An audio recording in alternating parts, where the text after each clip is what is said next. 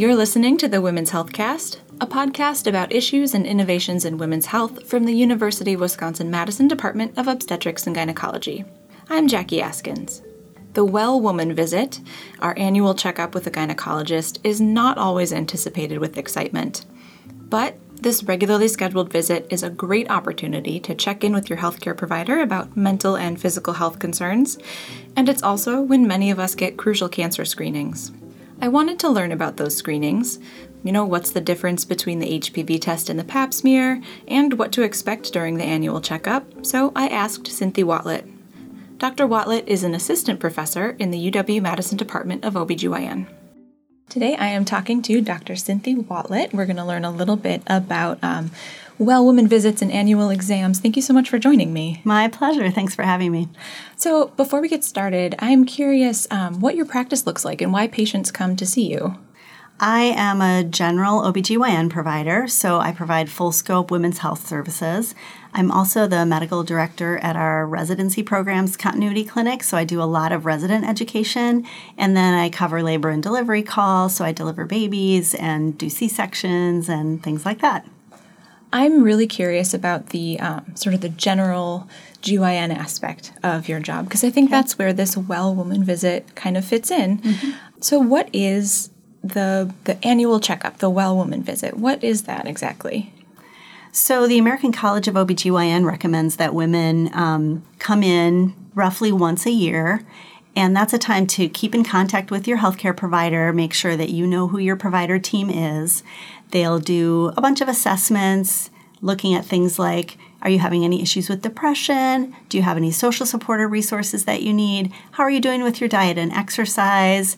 Do you need to plan for a pregnancy event? Do you want to prevent a pregnancy event? So maybe you need to talk about contraception.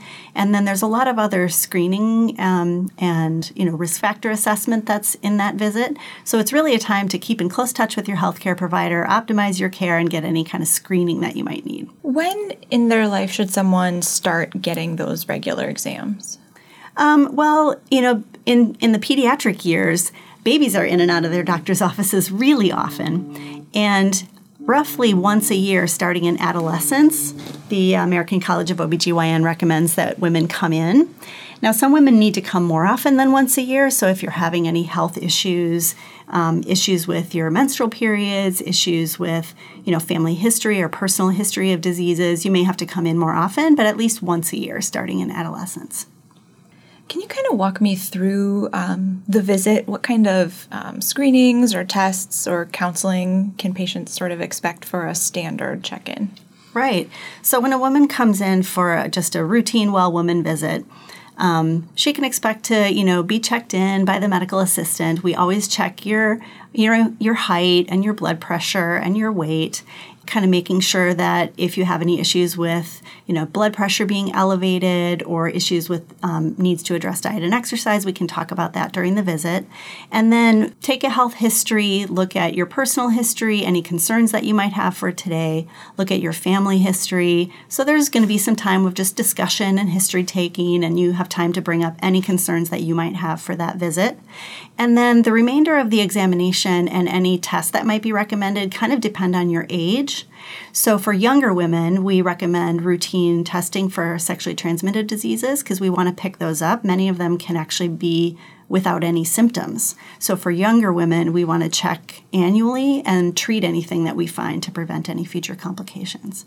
And then, you know, as women get older, so beyond the age of 21, we start doing cervical cancer screening. So, that might involve a pelvic examination and um, other tests that might be included would be like, depending on your age, cholesterol screening, screening for osteoporosis, colon cancer screening, breast cancer screening. So there's a whole host of things that might be brought up depending on your age and then your risk factors. I'm really curious about the um, cervical cancer screenings. Okay.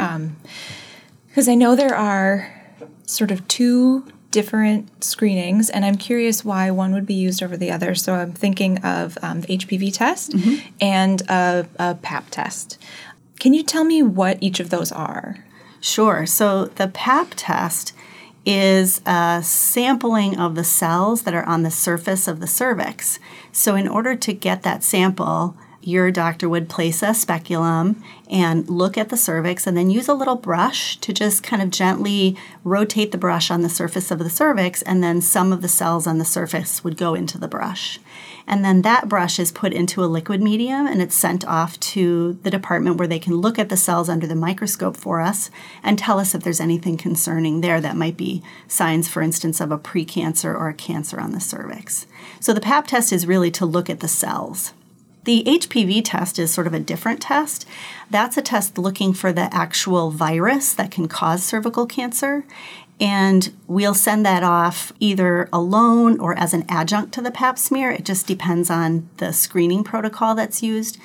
So it depends again on your age, and then it depends on uh, which screening protocol is in place. Some institutions use others, sometimes they offer all of them, and there's really kind of three different screening options. So, one option would be to do pap smears only, and that would be just to look at the cells. Sometimes you can use both pap smears and the viral testing, and sometimes you can use viral testing alone. So all three are considered reasonable options, but again, it depends on your age and sort of what's available at the site that you're getting your care. What are the um, American College of OBGYN's recommendations for age on those different tests? Gotcha. So, um, pap smear testing should start at age 21. We don't do routine HPV viral testing in women that are under the age of 30. So the recommendation between the ages of 21 and 30 is to do pap smears only, and that's every three years. And then starting at the age of 30, we usually recommend doing both at the same time, so do a pap smear test and an HPV test at the same time. If they're both normal, so your cells look normal under the microscope and your viral testing is negative, then you only need to be tested once every five years. So that's the most highly recommended by the American College of OBGYN. What happens if those tests aren't normal? That's a great question. So, if the tests aren't normal, then it depends on what the results are. There's some kind of complicated algorithms that we use, both the American College of OBGYN and another society called the American Society for Colposcopy and Cervical Pathology have a whole series of complex flow sheets that tell us depending on the cellular findings and depending on the HPV viral testing, what should we do next? What would be the appropriate interval for screening again? Sometimes it's just a matter of repeating the pap smear or repeating the HPV test at a certain interval, like a year or two years. And other times, if the cellular changes are more concerning for a precancer or a cancer, or the viral testing is one of the highest risk viral types for causing cancer, then we actually do a more detailed examination called a colposcopy. What's a colposcopy? Okay. Um, a colposcopy is an examination where, again, we look at the cervix using a speculum and then use a microscope with a light. Uh, first, using a green light to look for any blood vessel changes on the cervix, and then using a bright white light and we actually apply a dilute acetic acid solution to the cervix that highlights any abnormal areas. And if we need to take any biopsies, we can do that. And the point of doing that examination is to really identify if there are any abnormal cells on the cervix so we can do a biopsy, and then we would know if a precancer or cancer is present. So you mentioned that um, depending on how some tests come back, there might be a a recommendation for different frequency. Like if your um, PAP test does come back showing abnormal cells, maybe you'll come back the following year. Mm-hmm. Does the recommendation for frequency of visits change at all as as you age? Um, it does change a little bit after age 30, like I said, because you can do pap smear testing and high risk HPV testing together. If they're both normal, you don't need to be screened again for five years.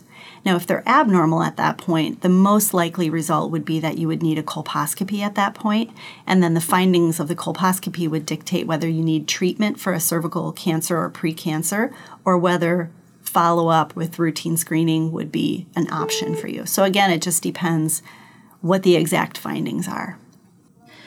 I'm curious about if people still need these regular appointments with their providers after menopause, and if the screenings or tests or procedures change at all after sort of that time of life.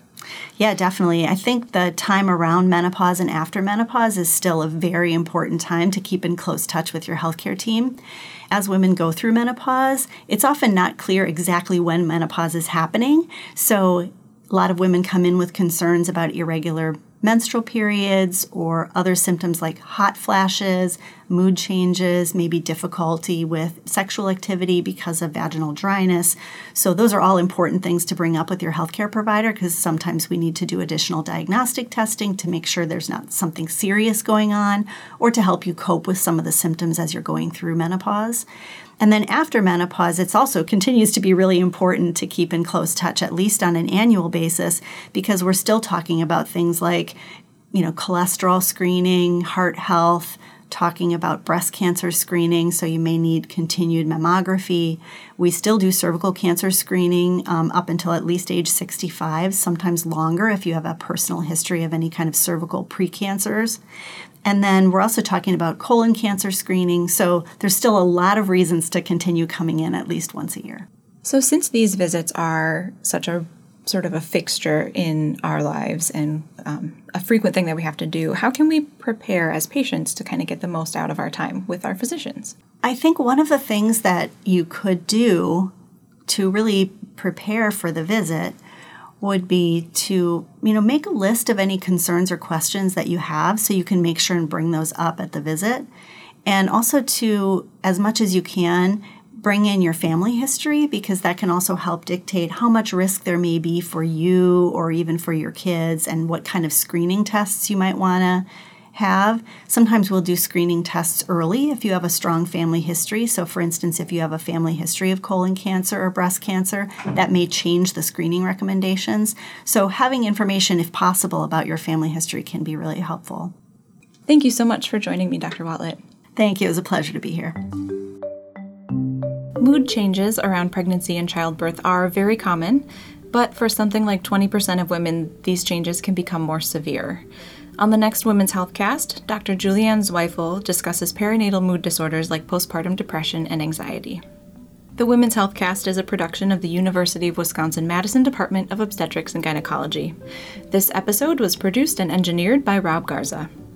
You can subscribe to the Women's Health Cast on Spotify, iTunes, Google Play, or wherever you like to get your podcasts. And of course, you can follow us on Twitter, Instagram, and Facebook at WISC OBGYN. Please let us know how we're doing, rate and review us in your podcast app, and let us know what women's health issues you'd like to learn about. Thanks for listening.